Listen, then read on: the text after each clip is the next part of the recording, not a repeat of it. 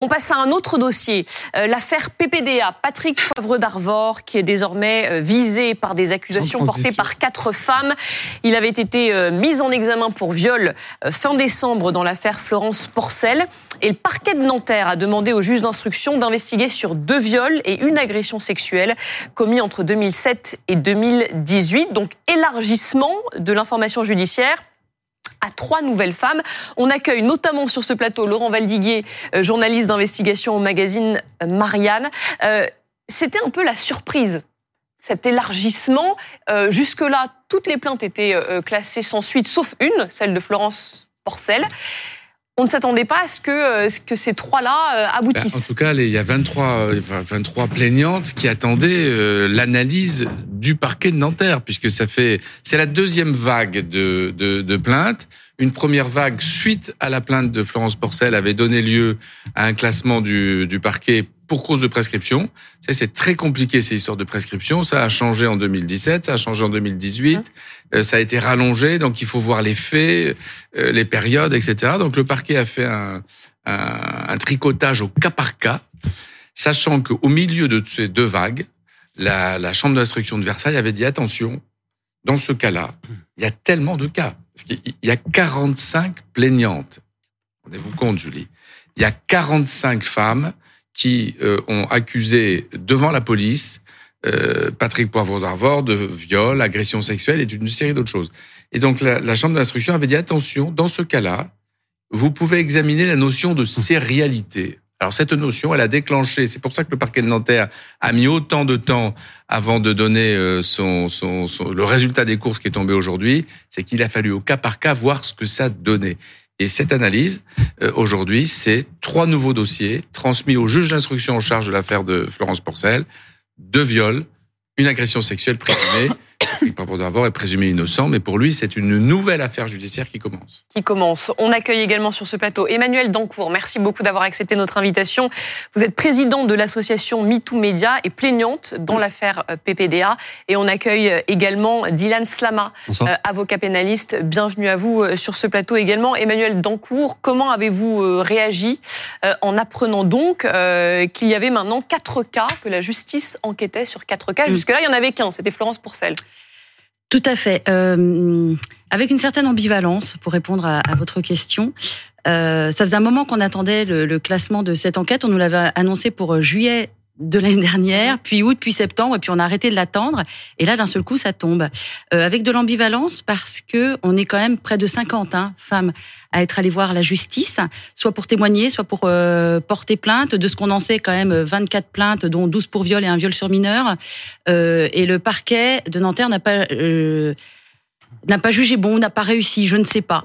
Euh, en tout cas, à, nous prendre en compte à son niveau à lui. Euh, et puis quand même un sourire, effectivement, euh, trois plaintes non prescrites qui vont être versées et qui vont donc élargir le, le, cas de, de, Florence Porcel et qui les deux juges d'instruction qui ont été nommés dans l'enquête de Florence Porcel vont pouvoir se pencher sur ces trois cas aujourd'hui. Vous, votre plainte a été classée sans suite. Ah non, mais moi j'ai été balayée il y a très longtemps. Je faisais partie de la toute première enquête préliminaire euh, qui a ouvert en février 2021 quand Florence Porcel a porté plainte. J'ai porté plainte moi le 22 avril pour agression sexuelle et harcèlement et le 26 juin 2021, on a tout été classé sans suite, 22 à être prescrites. Euh, bon, quelque part, ça pouvait être normal. Euh, Est-ce que ça l'était vraiment quand on était 22 à raconter la même chose que Florence Porcel, qui elle n'était pas prescrite, a été aussi classée mmh. sans suite, d'où le fait qu'elle se soit portée partie civile. Vous dites balayer. Ouais, jeter à la poubelle, je peux dire aussi. C'est vraiment ça que vous ressentez?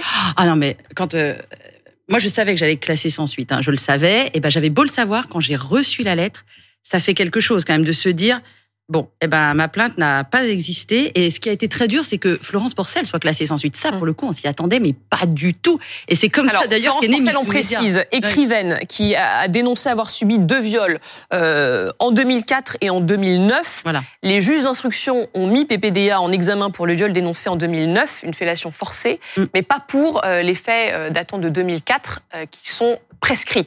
Qui, la, justice. Qui sont prescrits, sauf que les avocats de Florence Porcel ont, ont réussi à faire en sorte que que le viol de 2004 soit quand même considéré, non pas déprescrit, ce serait trop rapide de dire ça, mais soit quand même considéré. Donc c'est un viol qui est étudié. Pourquoi? Parce que le deuxième viol n'aurait jamais eu lieu si le premier viol n'avait pas existé. Et ça, ils ont réussi à le démontrer. Mm. Donc sur, la sérialité a marché dans le cas unique de Florence Porcel. Alors non, la sérialité, elle marche aujourd'hui parce que tous vos dossiers, les 23, il y a eu deux vagues, je dis, là, cette vague de, 23 de 2021, suite au, à la révélation de Florence Porcel, qui a non seulement déposé plainte, mais s'est affichée, a, a, dit qu'elle déposait plainte. Elle s'est pas cachée et elle a déclenché tout ça. Non, non, elle s'est cachée. Si, ça a été révélé contre son gré. Hein. il y a eu 23 femmes dans un premier temps qui ont été prescrites. Mm-hmm.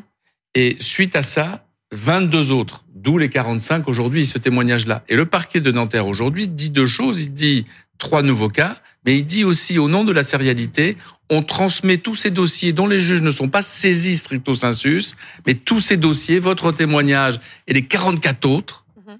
sont dans le dossier judiciaire des, des, des trois pour lesquels les juges doivent enquêter sur des faits. Et, et, donc la sérialité fait que tous vos témoignages donc, ne sont pas jetés à la poubelle du tout. C'est ça que dit le parquet de Nanterre, mmh. mais iront garnir le dossier, quitte au juge d'instruction, parce que ces histoires de prescription, euh, Maître Slama, c'est ça, c'est des discussions entre juristes infinies.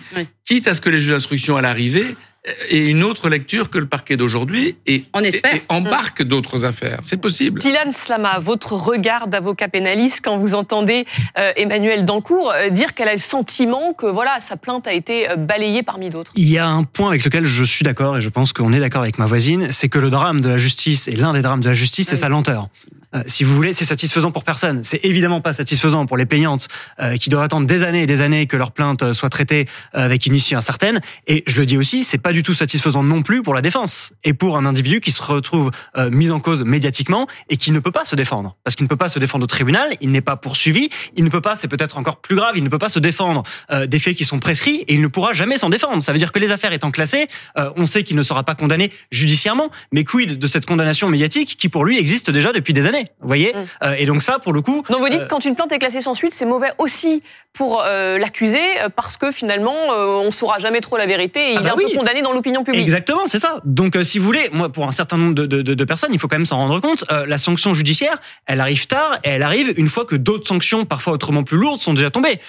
sanctions médiatiques, mais derrière la sanction médiatique, c'est pas juste un terme. C'est sanctions professionnelles, sanctions familiales, sanctions conjugales, sanctions sociales. Vous voyez. mais maître, pardon, hein, si je puis me permettre. Euh, la condamnation, euh, elle est à vie hein, pour les victimes. Sanctions familiales, euh, sanctions professionnelles, sanctions sociales.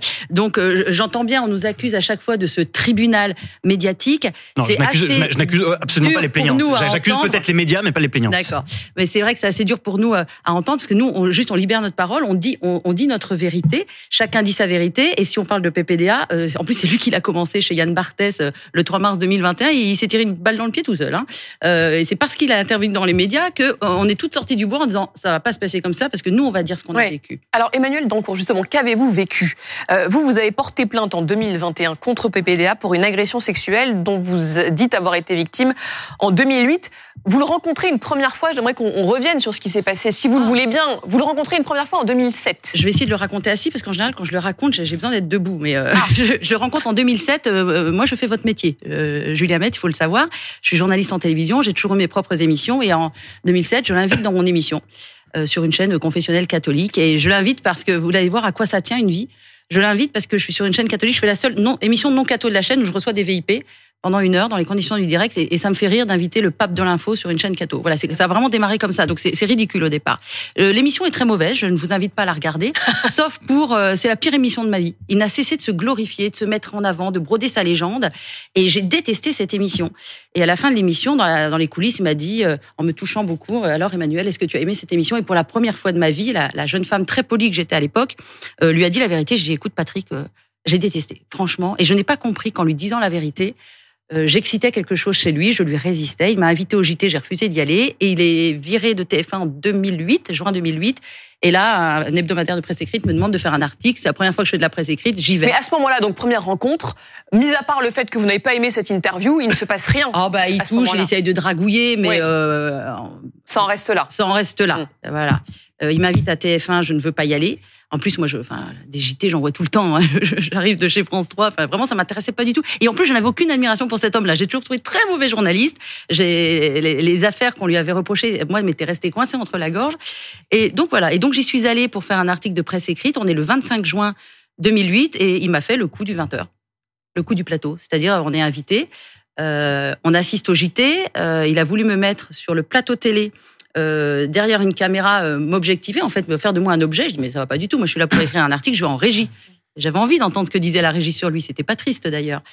Et, le JT s'est passé et il a été d'une très méchante humeur. La maquilleuse en a pris plein la, à la peau. Enfin voilà, vraiment, c'était la faute de tout le monde, mais jamais de lui. Et puis à un moment, vous vous retrouvez, la tour de TF1 est vide, toute noire, il n'y a plus personne, et vous, vous êtes là à faire votre interview, à aller dans son bureau. Et moi, je me suis pas méfiée, mais du tout, du tout, du tout. Et euh, il m'a endormi en me montrant, pour ceux qui connaissent ce bureau de PDA à l'époque, il y avait des photos un peu partout sur les murs, euh, lui avec toutes les vedettes de la Terre. il m'a endormi pendant très longtemps à me montrer toutes les photos. Et là, c'est moi avec Catherine Deneuve, et là, c'est moi avec tel président. Et là, j'en pouvais plus. Et, j'ai pas. Il a fermé la porte, il a éteint la lumière, j'ai pas eu le temps de réagir.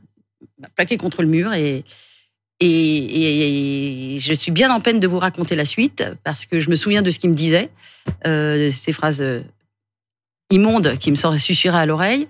Euh, je, sens encore ses bras sur moi quand, je vous raconte les choses. Je, sens, je sens tout ça. Et après, c'est le trou noir. Après, je sais plus. Je sais pas où j'ai dormi ce soir-là à Paris, parce que je ne suis pas parisienne. Je ne sais pas ce qui s'est passé après. Je ne sais pas comment je suis sortie de la tour de TF1. Je n'ai aucun souvenir. Et vous avez réussi. Euh, bah, faut croire. je, m'entends lui dire Patrick ouvre cette porte. Je trouve ça totalement ridicule au départ. J'ai 34 ans, je suis mère de trois enfants. En plus, j'ai eu des jumeaux. Euh, j'ai encore du ventre. Enfin, vraiment, j'étais pas son. J'étais, j'étais pas j'étais pas son style, quoi. Et, je m'entends hurler Patrick ouvre cette porte et après je ne sais plus j'ai plus que le son j'ai pas l'image. Je hum. je sais pas. Donc j'ai porté plainte pour harcèlement et pour agression ce qui m'a harcelé après très longtemps pendant très longtemps sur il vous harcèle après? Ouais très longtemps. Mais il a fait ça à beaucoup de femmes hein. Euh, euh, moi il m'appelait ma petite nonne parce que ça le faisait rire que je travaille à KTO et que je sois mère de famille nombreuse euh, et catholique. Et oui oui des, des textos mes parents s'en souviennent très bien des textos des messages qu'ils me laissaient et ça a duré très longtemps. Très très longtemps mais pour vous dire quoi? Des choses que j'avais pas envie d'entendre, euh, qui me racontait ce qu'il avait envie de me faire. Il appelait toujours très tard, euh, euh que je l'excitais beaucoup. Euh, enfin, c'était très, très, ce qu'on a pu lire dans la presse. Hein, c'était très très très. Je ne sais pas, je ne sais pas quel autre mot utiliser que dégueulasse. Donc pardon de le dire à l'antenne, mais c'était tout à fait immonde. Et, voilà, et j'ai menacé à un moment de le dénoncer. J'ai jamais pensé aller à la police, que j'ai cru que j'étais en faute. J'ai menacé de le dénoncer à son meilleur ami euh, mm. producteur, qui était, euh, il se trouve mon producteur à moi, Dominique Ambiel, au Bateau Livre, où j'étais chroniqueuse littéraire sur France 5.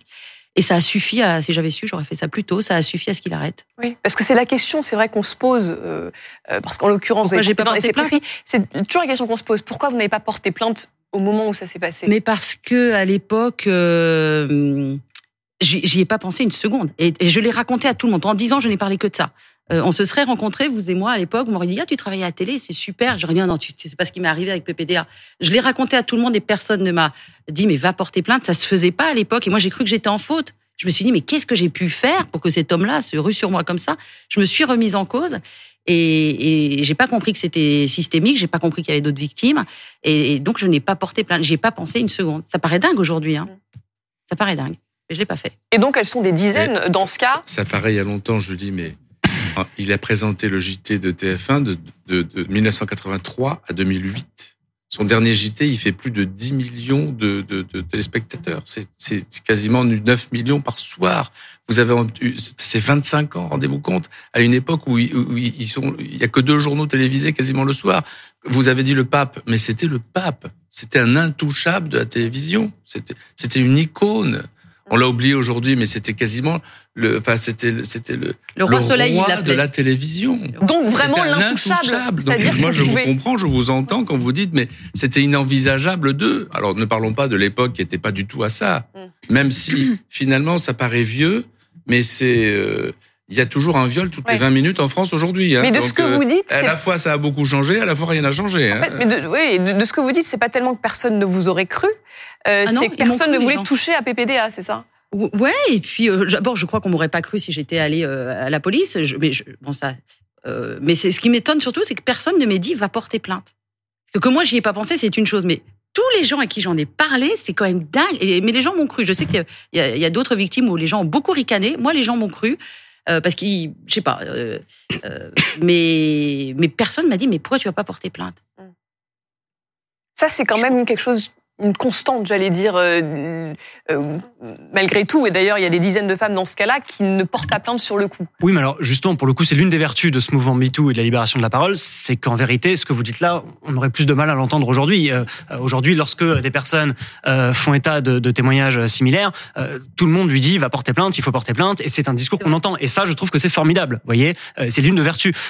on essaye parfois justement de toucher à autre chose à la suite de ce mouvement MeToo, c'est de toucher à la prescription. Et là, par contre, je trouve qu'il y a danger. Lorsqu'on essaye de toucher la prescription en disant finalement, euh, prenez votre temps pour parler et ne vous inquiétez pas, on va rallonger des délais, on va peut-être créer une imprescriptibilité. Je pense que c'est très problématique, pour plusieurs raisons. La première, euh, c'est que déjà, ça n'incite pas les femmes à parler. Vous voyez, si on leur dit vous avez 20 ans, vous avez 30 ans, vous avez 40 ans, bah, ça n'incite pas les plaignantes et les victimes à aller euh, porter plainte. Donc ça, c'est, je pense, euh, euh, justement un effet qui va pas libérer la parole, le fait de rallonger la prescription. Et la deuxième chose, c'est qu'il faut le dire à toutes les victimes et à toutes les les, les potentielles plaignantes euh, et plaignants qui nous entendent, c'est que la prescription, c'est pas fait pour protéger euh, les criminels ou les violeurs. La prescription, c'est fait aussi pour faire en sorte qu'il y ait un procès utile. Si on va porter plainte trop tard, il n'y aura pas de preuves et donc euh, la personne qui va porter plainte pourrait avoir une sensation de déni de justice parce qu'il y a plus de chances d'acquittement, de relax ou de classement sans suite si on va porter plainte beaucoup trop tard. Parce donc que la prescription, c'est quelque temps, chose qui aide aussi on n'a les plus plaignants. assez de, de, Alors, de, on n'a pas de- d'éléments, simplement. Vous voyez, là, vous faisiez état de messages, etc., et de témoignages qu'il ait pu y avoir. Ces messages qu'on envoie parfois, euh, j'ai envie de dire, à la suite du drame. Euh, on, on appelle quelqu'un, on appelle, euh, on appelle un ami pour, pour témoigner. C'est quelque chose, on a du mal à retrouver ces éléments-là 20 ans, 30 ans plus tard. Pareil pour la Pourtant, il y a géolocalisation bien des délais de prescription pour certains crimes qui ont été rallongés. Oui, mais justement, moi, je pense que ce n'est pas une bonne chose. Je pense que ce n'est pas une bonne chose parce que ça n'incite pas à libérer la parole et parce que ça vient créer, j'ai envie de dire, pour les plaignantes, une sensation que justice sera faite, alors que la vérité est de dire que si on va porter plainte 30 ans plus tard, parce qu'on irait dire que les faits ne sont pas prescrits 30 ans plus tard, bah, je suis désolé Mais- de le dire. 30 ans plus tard, les chances de relax, il faut le dire, sont beaucoup plus abouties. Et on ira dire c'est un déni de justice, oui, mais en même temps, c'est un déni de justice qui sera créé par euh, l'allongement du délai de prescription, Mais, qui n'est pas une bonne chose. je je- pense. ça, c'est le point de vue de l'avocat et je l'entends et c'est une bonne défense. Bravo. Je vais vous donner le point de vue euh, de la victime. Euh, Aujourd'hui, toutes les études s'accordent à dire qu'il faut en moyenne 30 ans euh, pour sortir d'un certain euh, euh, trauma, d'un certain déni. Euh, ça peut être très très long parfois. Et ce qui est compliqué à entendre pour nous dans ce que vous dites et que j'entends et qui est, qui est très, très très bien argumenté, ce qui est compliqué à entendre pour nous, c'est que bah, des fois, on comprend au bout de 30 ans ce qui nous est arrivé. Moi, il m'a fallu 12 ans pour comprendre. Et, et Pour comprendre la gravité de ce qui s'était passé? Ou- Ouais, non, pour. en fait, c'est quand j'ai été portée plainte à la PJ de Nanterre, c'est le policier en charge de l'enquête euh, qui m'a regardé. euh, Je, je lui ai mimé la scène parce que il me dit mais vous avez compris que c'était une agression sexuelle? Et au moment où il a dit les mots agression sexuelle, je suis qu'il ait dit la vérité, mais moi je ne l'avais pas compris. Le harcèlement, je l'avais. Mais il y en a plusieurs qui ont découvert qu'elles avaient été violées parce qu'on n'a pas envie d'être victime. Moi, on m'a demandé plusieurs fois, mais attends Emma, t'es une guerrière, pourquoi tu as pas donné un coup dans dedans? Et que tu lui as pas donné une baffe? Et j'étais sûre j'aurais réagi comme ça. Mais la sidération fait que j'ai été complètement paralysée et que je n'ai pas su réagir. Et, on s'en veut de ça. Et moi, j'aimerais que la prescription, malgré tout, soit plus longue. Donc, les agressions sexuelles sont passées de 3 à 6 ans. Le viol, c'est passé, euh, euh, quand c'est une personne extérieure à la famille, de 10 à 20 ans. Et honnêtement, ça n'est pas encore assez. Charles Consiani là-dessus. Écoutez, moi je remets en cause votre témoignage, madame, évidemment, mais euh, l'avocat que je suis doit quand même rappeler euh, que malgré tout, euh, et malgré la crédibilité de votre témoignage évidente, PPDA, il est présumé innocent de ces faits-là aussi. Hein, puisque le- la, la plainte a été classée euh, sans suite. Je ne sais pas d'ailleurs si c'est pour prescription ou pour insuffisance de Les, preuves. les 19 plaintes qui ont été classées sans suite, c'est pour prescription. C'est comme ça, pour fait de prescription. C'est comme ça que ça a été dit. Bon, en- ensuite, il faut, il faut, enfin, je, je, je pense que ce mouvement, il est très bienvenu, évidemment. Euh, Tout le monde, tout le monde est un peu d'accord là-dessus. Néanmoins, je parle sous le contrôle de mon confrère Dylan Slama. Euh, il il, il s'accompagne aussi, euh, de, je, je, je dis ça pour apporter un peu de, de, de nouveauté à ce débat. Il, il, il, il s'accompagne aussi de dérives que moi je constate directement comme avocat. Euh, je, je constate, quoi, que- bah, je constate parfois comme avocat, euh, aujourd'hui même, euh, je, je, je constate que parfois des, des, des, des situations où vraiment euh, on ne peut pas imaginer que la personne déférée devant le juge d'instruction va être mise en examen, ressort mise en examen euh, sur la base d'éléments qui, avec notre regard de juristes euh, aussi neutres possible nous apparaissent totalement inexistants. Mais il y a une telle perméabilité de la magistrature. Mais c'est vrai, je sais que c'est pas agréable d'entendre, mais c'est la réalité. Les bah, juges sont tellement aujourd'hui perméables à l'ère du temps mais pas du tout. que moi je constate que dans beaucoup de, de cas, ils sont en train de faire le chemin inverse à celui qui existait auparavant. C'est-à-dire qu'auparavant, euh, on, on, on, ne prenait pas du tout suffisamment en compte la parole des femmes par rapport à ce type de fait. Aujourd'hui, le standard de preuve en matière d'agression sexuelle et de viol, franchement, il s'est écroulé d'une manière assez inquiétante. vous dites, vous dites en gros que les juges sont trop souvent du côté des, des victimes présumées. Il n'y a qu'une bah, femme sur dix du côté des plaignants, pour viol, et on sait que entre 0,6 et 4 maximum de viols condamnés. mais ces statistiques ne veulent rien dire. Excusez-moi. Ah bah vous dire. au ministère qui les a sortis alors. oui, mais ça veut rien dire ces statistiques. On les, les, on peut pas savoir exactement avec certitude. C'est pas trois sociologues qui peuvent dire qu'il y a euh, une femme sur dix seulement victime d'un viol qui va porter plainte. C'est pas, pas une science hein. exacte. Le chiffre que vous donnez, pardonnez-moi. Non, mais ce sont les chiffres qu'on trouve sur le, site du ministère. Bah, vous trouvez, vous allez trouver sur les chiffres du ministère de la Justice. Vous rentrez à la fondation, à la fondation des femmes. Je, Et le, chiffre, on le rappelle, 73% des plaintes pour violences sexuelles sont classées sans suite. Oh bah, c'est même en général, c'est beaucoup plus. Euh, ça, c'est un chiffre assez bas. Mais c'est vrai que les, chiffres sont pas toujours d'accord entre eux, mais d'une manière générale, c'est classé sans suite. Croyez-moi que ça a beaucoup changé. Ça, bah, il est temps que ça change. Il est oui, temps que la justice soit moins Au, détriment de la vérité. Votre regard, vous partagez ce, ce constat Bien sûr, euh, bien des, sûr. Des juges qui euh, vont presque trop dans l'autre sens. Je le partage. Là, là, là où j'apporte peut-être une nuance, c'est qu'à mon sens, il n'y a pas forcément grand-chose de neuf. Moi, je, je constate, enfin, j'ai l'impression que ça fait très longtemps que judiciairement des erreurs sont commises. Euh, moi, je pense régulièrement à l'affaire Doutreau, où c'était pas la parole des femmes qui avait été sacralisée, c'était la parole des enfants. Euh, il y a des victimes, c'est insupportable. Il faut absolument sanctionner les personnes qui ont été dénoncées, et c'est comme ça qu'on a abouti tout simplement à peut-être la plus grande erreur judiciaire du 21e siècle. Vous voyez, ça veut dire euh, des personnes par dizaines qui ont été condamnées, une personne qui s'est suicidée, des gens qui ont fait des années et des années de prison pour rien parce qu'on avait sacralisé une parole. Euh, Rappelez-vous, ça a été un cataclysme immense dans la société en disant euh, c'est un scandale absolu ce qui s'est passé. Il y a eu des commissions d'enquête, euh, il y a eu vraiment une espèce de, cataclysme extrêmement important. Et je pense qu'il se passe exactement la même chose. Les mêmes erreurs sont commises euh, 15 ans, 20 ans après, et les mêmes erreurs vont apporter les mêmes conséquences. Je pense qu'il y a des, des affaires d'outreau tous les jours dans les tribunaux et qu'il y a beaucoup d'affaires et beaucoup d'hommes il faut dire euh, ce qui est, beaucoup d'hommes qui sont euh, injustement condamnés et un jour on, on, s'en apercevra, mais il sera trop tard. Il sera trop tard parce que le malheur a été fait. Alors j'entends encore une fois ce, mouvement qui est nécessaire, mais effectivement euh, il y a des excès et il y a des personnes qui je pense sont injustement poursuivies et malheureusement également injustement condamnées. Vous voulez un scoop? Nous on a des suicides dans l'affaire PPDA, on a des témoignages de suicides et la justice enquête dessus. Des femmes qui, qui mhm. auraient été victimes de PPDA. Mhm. Elles sont plus là pour le dire aujourd'hui, mais la, justice s'est saisie de ça. Mhm mais je cherche pas forcément à opposer l'un à l'autre et à faire, si vous voulez, le concours euh, euh, de qui a, de qui souffre le plus. Moi, ce que je souhaite, c'est que la justice fasse son œuvre le plus sereinement possible. Ah, vous voyez, c'est pour ça que moi je parle pas On de veut PPDA, la même chose. Je parle de justice. L'affaire PPDA, si vous voulez, je suis pas saisi, je, je n'en parle pas, je, n'y connais pas grand chose. Je parle de principe. Mm. C'est pour ça que je, je voilà, je, je, me garde bien de me prononcer euh, sur des points de, de détail. Mais euh, voilà, sur les principes, je pense qu'il faut faire attention. Je pense pas que les suicides soient des détails. Si je non, c'était pas ça. Et la justice enquête dessus. Christophe Barbier comme dans toute révolution sociétale, on vit un moment de tension très forte parce que la parole s'est libérée, les affaires surgissent, et donc on voudrait euh, à la fois changer les règles, la prescription, la présomption d'innocence. On entend des gens dire non, c'est, il doit y avoir une présomption de culpabilité quand euh, c'est une victime de viol qui, qui porte plainte. Ça doit être, euh, être le, renversement de ce qu'on fait pour les autres, les autres crimes. On, on, voudrait que certaines lois puissent être rétroactives pour réveiller des affaires déjà jugées. Et évidemment, faut, faut lutter contre ça parce que le prix à payer de destruction d'une justice équitable serait trop élevé par rapport euh, à la justice que l'on rendrait à des femmes qui trop tard ont porté plainte parce que elles ont vécu une époque d'omerta où en effet on, ne se rendait pas compte, où toute la société vous disait fais pas de vagues. Voilà. Et donc il y a toute une génération qui est entre deux. Je suis sûr que dans les générations suivantes, les réactions seront beaucoup plus rapides. À la fois euh, à chaud des réactions de violence pour se défendre et immédiatement derrière une plainte. La parole se libérera tout de suite. En tout cas, je le souhaite. Mais on vit ce moment où on peut pas reprendre des affaires anciennes en disant ah oui mais si on avait su il y a 20 ans qu'il y aurait mis tout, j'aurais parlé plus vite, j'aurais porté plainte plus vite. Et ça c'est pas possible. Et puis il y a une deuxième chose quand même dans cette affaire précise. Il y a quand même quatre cas maintenant. Mm-hmm. On va avoir une vraie enquête non plus une enquête pour dire est-ce que c'est prescrit, est-ce que c'est pas prescrit. Alors, la, vraie enquête, elle a démarré quand Florence Portel s'est portée partie civile en novembre 2021. Sur les trois hein. autres cas, on va aller au fond des choses, recueillir des témoignages, il y aura peut-être des, gardes à vue, des, euh, des, des confrontations. Et peut-être qu'au bout, il y aura un procès.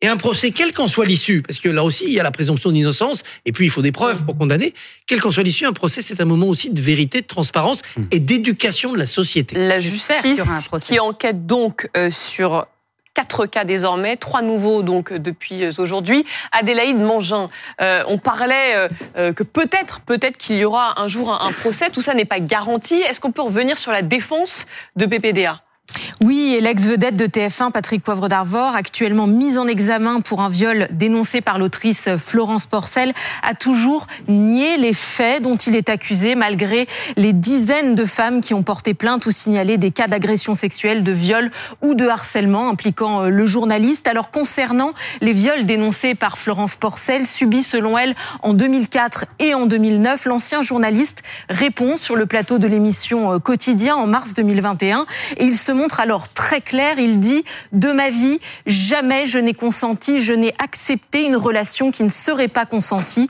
une relation qui serait forcée, que ce soit sentimentale ou sexuelle. Alors aujourd'hui, le parquet de Nanterre, on l'a dit, a décidé de saisir les juges d'instruction pour des accusations portées par trois nouvelles femmes pour des faits de viol et une agression sexuelle survenus entre 2007 et 2018. Et c'est dans un communiqué que l'avocate de Patrick Poivre d'Arvor, Jacqueline Lafont, a réagi elle évoque des allégations fermement contestées. Selon elle, le ministère public n'a pas constaté l'existence d'indices graves ou concordants. Alors, si la ligne de défense de Patrick Poivre d'Arvor n'a pas bougé, ce qu'il faut retenir, c'est que la justice, elle, enquête désormais sur des accusations portées par quatre femmes à l'encontre de Patrick Poivre d'Arvor. Merci beaucoup euh, Adélaïde Mangin. On est avec Muriel Réus. Euh, merci d'être avec nous, cofondatrice de l'association MeToo Media et vous êtes également plaignante euh, dans l'affaire PPDA. D'abord votre réaction quand vous avez appris donc qu'aujourd'hui la justice enquête sur quatre cas de viol et d'agression sexuelle. Ma réaction, elle est un peu identique à celle d'Emmanuel qui présente sur votre plateau. C'est qu'à la fois, on est, euh, moi, je suis très triste et euh, je comprends euh, la colère et même le désespoir de ces victimes, de ces 19 victimes qui n'ont pas, qui ont été classées sans suite, comme les toutes premières dans l'enquête préliminaire. Et je rappelle qu'il y a 49 femmes hein, qui ont été voir la justice justice au total aujourd'hui. Je ne parle pas de celles qui sont venues nous voir et qui n'ont pas fait de signalement, qui sont presque une centaine. Donc euh, oui, effectivement, je, je, je, comprends cette colère et je comprends cette tristesse. Euh, en même temps, euh, moi, je me réjouis que trois nouvelles affaires rejoignent euh, l'instruction de Florence Porcel, qui se ne retrouve plus seule euh, à espérer un procès, dans l'espoir d'un procès. Et donc, je trouve que là, la justice a fait son travail en mm. ce qui concerne ces deux accusations de viol et une d'agression sexuelle. Euh, voilà, dans, un contexte où, euh, pour reprendre ce que disent vos invités sur le plateau, euh, les magistrats seraient trop complaisants. Je rappelle que c'est 73% des plaintes pour violences sexuelles qui sont classées sans suite, qu'en France, il y a 94 000 viols par an et que près de 100 femmes sont violées par jour. Et ces chiffres ne sont pas issus de notre imaginaire, ils sont issus des ministères et de la MIPROF, qui est un organisme dépendant du ministère euh, de, de l'égalité. Donc, mmh. euh, vous voyez, la situation est compliquée. Notre système est tout, toujours générateur d'impunité. Ce qui est vrai, pour rejoindre ce que disaient vos invités sur le plateau, c'est que les tribunaux sont surchargés aujourd'hui par des affaires mmh. de violence et de viol.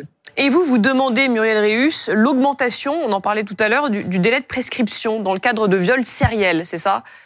Oui, ce que l'on demande, c'est euh, l'augmentation de la prescription dans le cas de viol sériel, à l'identique de ce qui est fait pour les mineurs.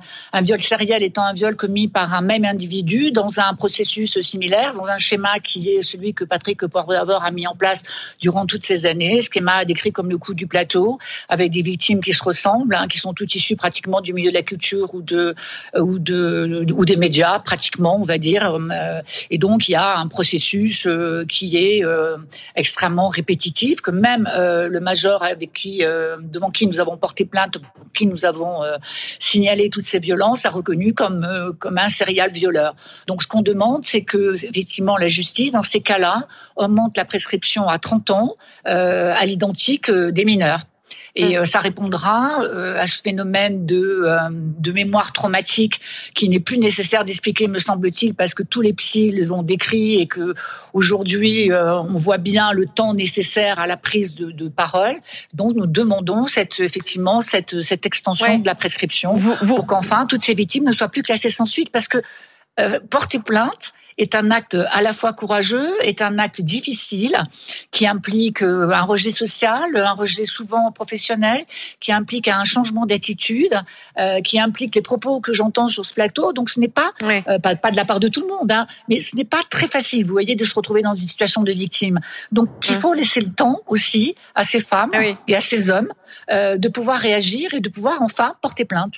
Euh, euh, je vais réagir, vous restez avec nous, Muriel Rius, je fais réagir le plateau. Est-ce que c'est une possibilité, ça, de, rallonger le délai de prescription dans ces cas-là de, de viol sériel, comme le demandent certaines plaignantes C'est un peu ce qui est en train de se passer, parce que c'est un peu l'analyse du parquet de Nanterre hein, à bas bruit aujourd'hui, c'est de dire que tous les dossiers, tous les témoignages vont être en possession des juges d'instruction pour qu'ils puissent eux-mêmes, à, à l'issue de leur enquête sur les trois cas dont ils sont saisis, euh, avoir leur propre opinion sur cette notion de sérialité.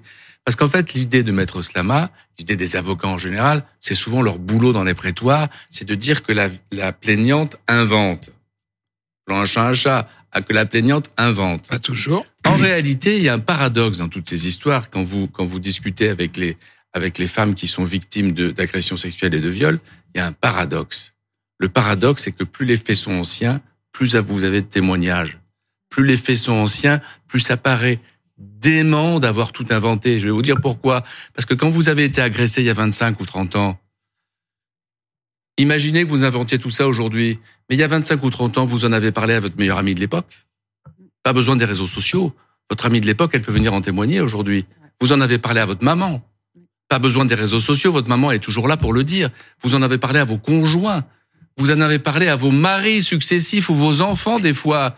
En réalité, plus c'est ancien, plus il y a de témoignages dans la vie d'une femme du traumatisme qui a découlé comme dans un toboggan de ce quart d'heure avec la personne. Et en réalité, tout ça, quand c'est à la, à la, à la, à la barre d'un tribunal, eh ben, ça explose. Ça explose comme des témoignages qui apparaissent sous le sceau de l'évidence. Et la notion, la défense du mensonge, elle est absurde face au témoignage de la maman, face au témoignage des enfants, face au témoignage des conjoints, face au témoignage du temps. Et en réalité, le témoignage du temps, il est bien plus parlant des fois que les faits anciens qu'on peut pas retrouver, ce qui est le gros argument de la prescription. Oui, deux, choses. La première chose, c'est que dans les tribunaux, et heureusement, euh, on ne cherche pas seulement des témoignages, euh, ni des témoignages de témoignages, j'ai envie de dire. On cherche aussi des éléments matériels et objectifs. Ça veut dire, euh, très concrètement, les conséquences des expertises gynécologiques, ça veut dire des traces d'ADN, ça veut dire des traces matérielles. avoir des témoignages, c'est bien, c'est important dans une affaire, mais encore une fois, si on n'a pas d'éléments matériels et objectifs, je le dis devant le tribunal, c'est un peu difficile. Ça, c'est la première chose. La deuxième chose que je voudrais dire, c'est que je pense que dans ce combat pour l'allongement du délai de prescription, il me paraît y avoir plus qu'un paradoxe, peut-être un anachronisme. Parce que justement, euh, euh, une prescription longue me paraît utile, justement comme dans votre situation, euh, on n'a pas le réflexe, j'ai envie de dire, de porter plainte, et personne ne dit euh, à la plaignante ou à la victime qu'il faut porter plainte. Et donc là, effectivement, euh, si vous voulez, la prescription longue peut être utile parce que justement, il n'y a pas de réflexe à porter plainte. Mais aujourd'hui, alors même qu'il y a quand même une pédagogie extrêmement importante euh, et un discours médiatique extrêmement important sur le fait qu'il faut absolument aller déposer plainte rapidement, si vous voulez, l'allongement de la prescription, d'une certaine manière, ne sert plus à rien. Elle eût été utile peut-être il y a 20 ou 30 ans quand on n'avait pas le réflexe d'aller porter mmh. plainte. Maintenant que justement, on ne cesse de dire à toutes les victimes, allez porter plainte, allez porter plainte. Ça reste difficile pour, pour, certaines femmes aussi. Et vous euh, oubliez le, mouvement le déni traumatique. Vous l'oubliez aussi, ça, la mémoire traumatique qui fait que, bien sûr, aujourd'hui, on nous dit porter plainte, porter plainte, mais à partir du moment où vous êtes dans le déni ou que vous êtes dans le trauma, ça changera rien, en fait. Oui, mais je pense que justement, euh, l'utilité de ce mouvement de libération de la parole, c'est que le déni est peut-être plus marginal. Je dis pas qu'il n'existe jamais, mais il est plus marginal aujourd'hui, je pense, qu'il n'était a 20 ans. Vous l'avez dit tout à l'heure, je me suis rendu compte 10 ans plus tard, 20 ans plus tard, lorsque l'officier de police judiciaire m'a dit que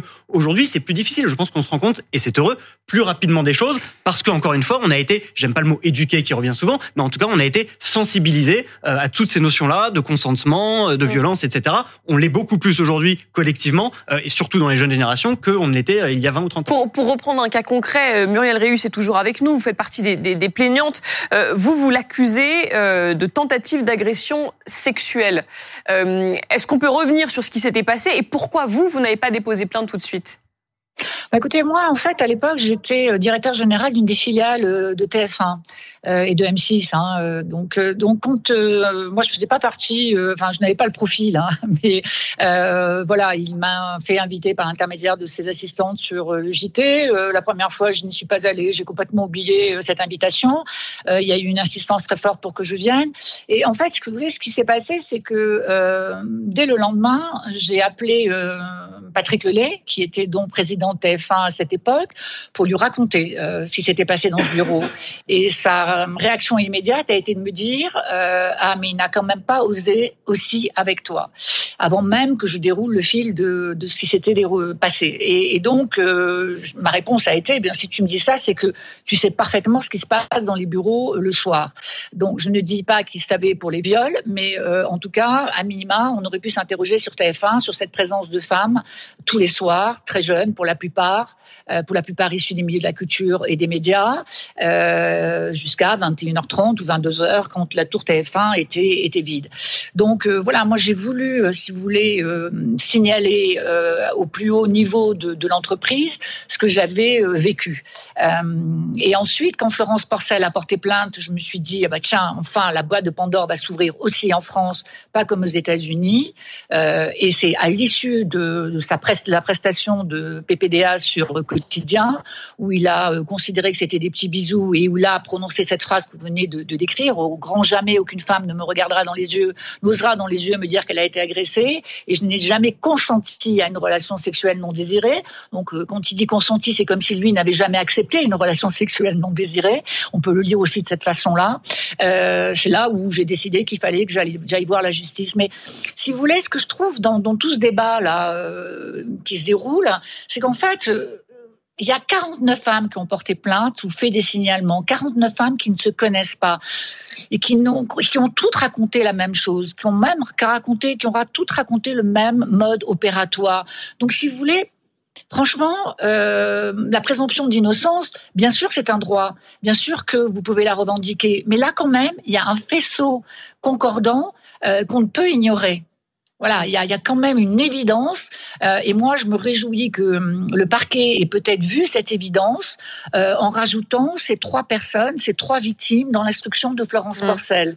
Et euh, ce n'est pas une façon de dire que ce sont euh, qu'on allonge la prescription euh, en fonction de la sérialité. C'est une injonction qui a été faite par le garde des sceaux que dans le cas effectivement d'une continuité d'agression par un même agresseur, il fallait considérer euh, et ouvrir une enquête sur toutes les femmes qui portaient plainte. Et donc là, la justice, dans ce cas-là, a considéré que pour ces trois femmes, il y avait des indices peut-être graves et concordants qui faisaient qu'on pouvait rajouter effectivement ces témoignages à la, à la procédure de Florence avec, et c'est quelque chose qu'on retrouve pas seulement dans l'affaire euh, PPDA, euh, ce côté tout le monde savait. Euh, Muriel Réus dit, qu'elle est allée en parler à, à Lelay, qui était le grand patron de, de TF1, euh, et qu'il avait l'air parfaitement au courant.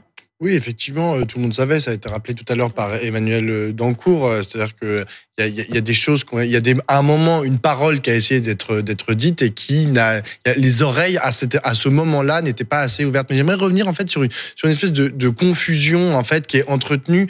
Et c'est surtout vrai en France, mais c'est vrai un, peu partout. Mais vous savez, on, on parle de justice et le problème du mot justice, c'est que c'est à la fois un concept et une institution.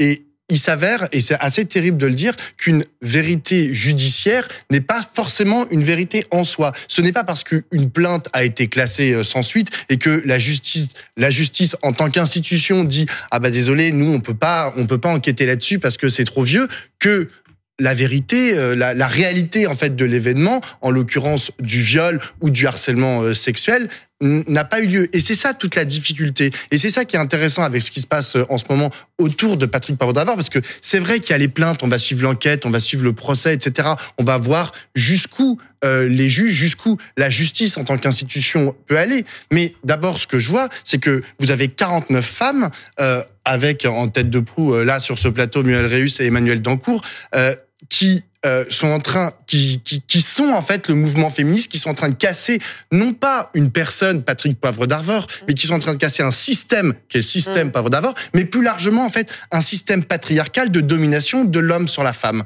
Et c'est ça qui est, c'est ça qui est, à mon sens, encore plus puissant que la question strictement euh, judiciaire sur est-ce que Patrick Poivre d'Arvor, à un moment, va être jugé coupable de ce qu'il a fait.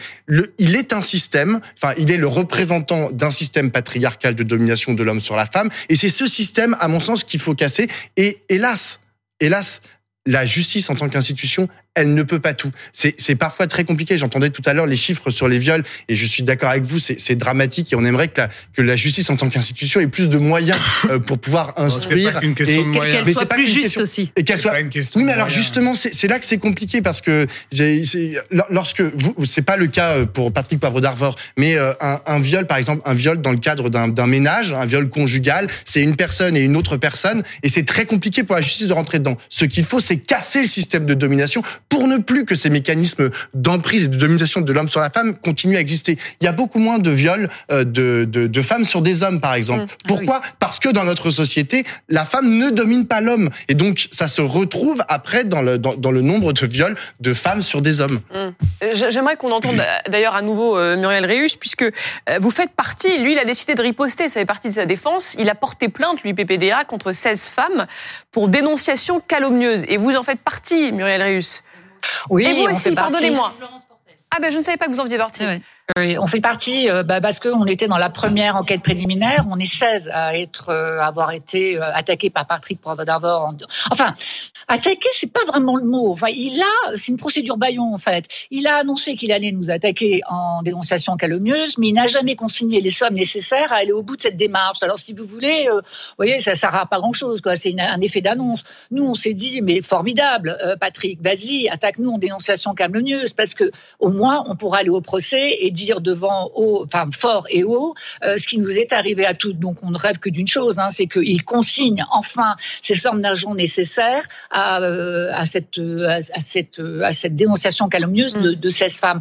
Moi, je voudrais juste revenir un tout petit peu sur ce qui a été dit tout à l'heure, euh, sur le système patriarcal. Je suis entièrement d'accord avec vous, et c'est très vrai pour les 96 000 viols qui ont lieu chaque année. Mais pour ces affaires médiatiques et ces affaires dont on parle là, et en particulier celle de PPDA, mais aussi celle de Nicolas Hulot, enfin celle de celles de tous ceux qui sont médiatiquement euh, connus. Il y a aussi une question de pouvoir. Il va falloir questionner cette notion de pouvoir qui fait que quand vous avez l'ascendant hiérarchique euh, sur un certain nombre de personnes, vous vous autorisez énormément de choses. Et en plus, euh, non seulement vous les autorisez, mais vous êtes protégé. Vous êtes protégé parce que d'abord, le pouvoir vous protège, parce que ces actes-là ne vous touchent pas, puisque jamais on n'aura à vous attaquer vous, parce que vous êtes au sommet du pouvoir.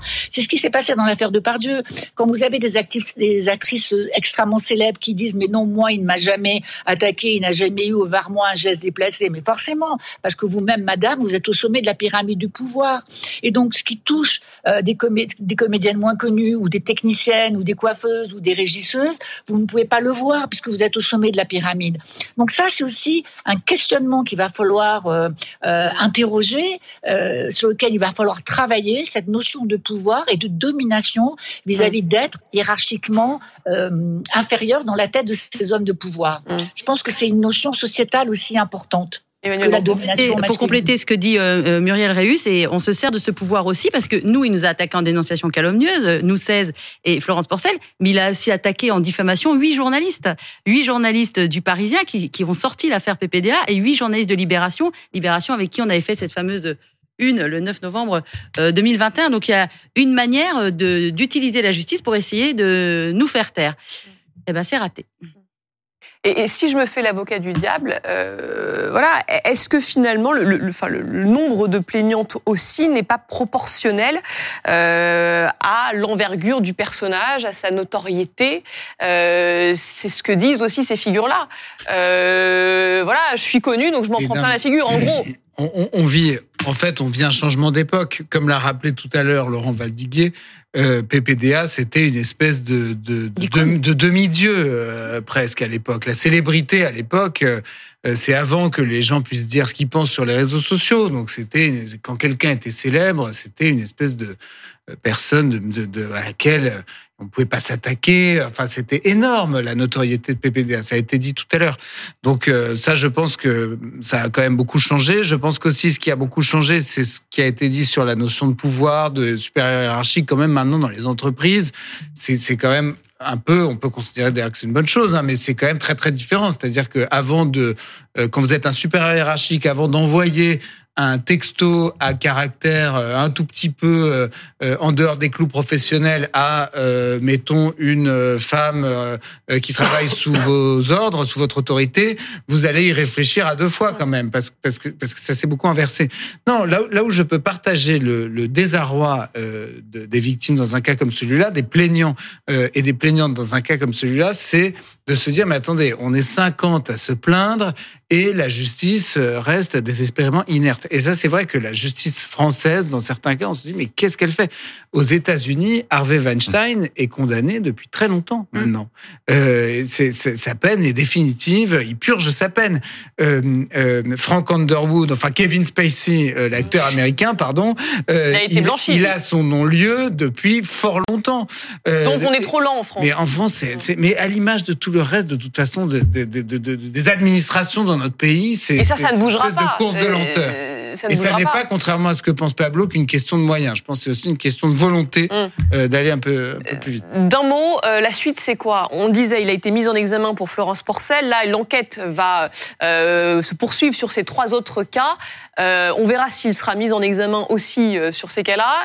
Le procès n'est pas garanti bah, L'enquête sur les faits, non, bah, évidemment. L'enquête sur les faits, elle commence sur les trois nouveaux cas, puisqu'en réalité, les juges d'instruction. Il y en a une qui a déjà, qui a déjà été confrontée à PPDA. Hein, oui, mais l'enquête, les, les, deux juges d'instruction on, on, ils enquêtent à charge et à décharge. Hein. Donc les deux juges d'instruction, leur, leur travail justement aujourd'hui, c'est de remettre les compteurs à zéro sur ces trois cas, même si l'enquête préliminaire du parquet a été quand même un peu longue. C'est vrai que il a raison, euh, tout ça est beaucoup trop long. Il faudrait qu'il y ait davantage de moyens, davantage de moyens policiers, davantage de moyens de policiers spécialisés. Ça reste quand même, oui, bien sûr, chacun fait plus attention, mais ça reste une criminalité de masse, les violences sexuelles. Hein. Un viol toutes les 20 minutes, ça reste énorme. Alors bien sûr, c'est souvent dans le cadre familial, mais enfin, ça reste quand même euh, une criminalité de masse en France. Merci beaucoup. Merci Emmanuel Dancourt d'avoir accepté de témoigner. Merci à Muriel Rius d'avoir témoigné également. Et merci euh, pour vos éclairages, Dylan Slama. Merci, merci beaucoup à tous les trois.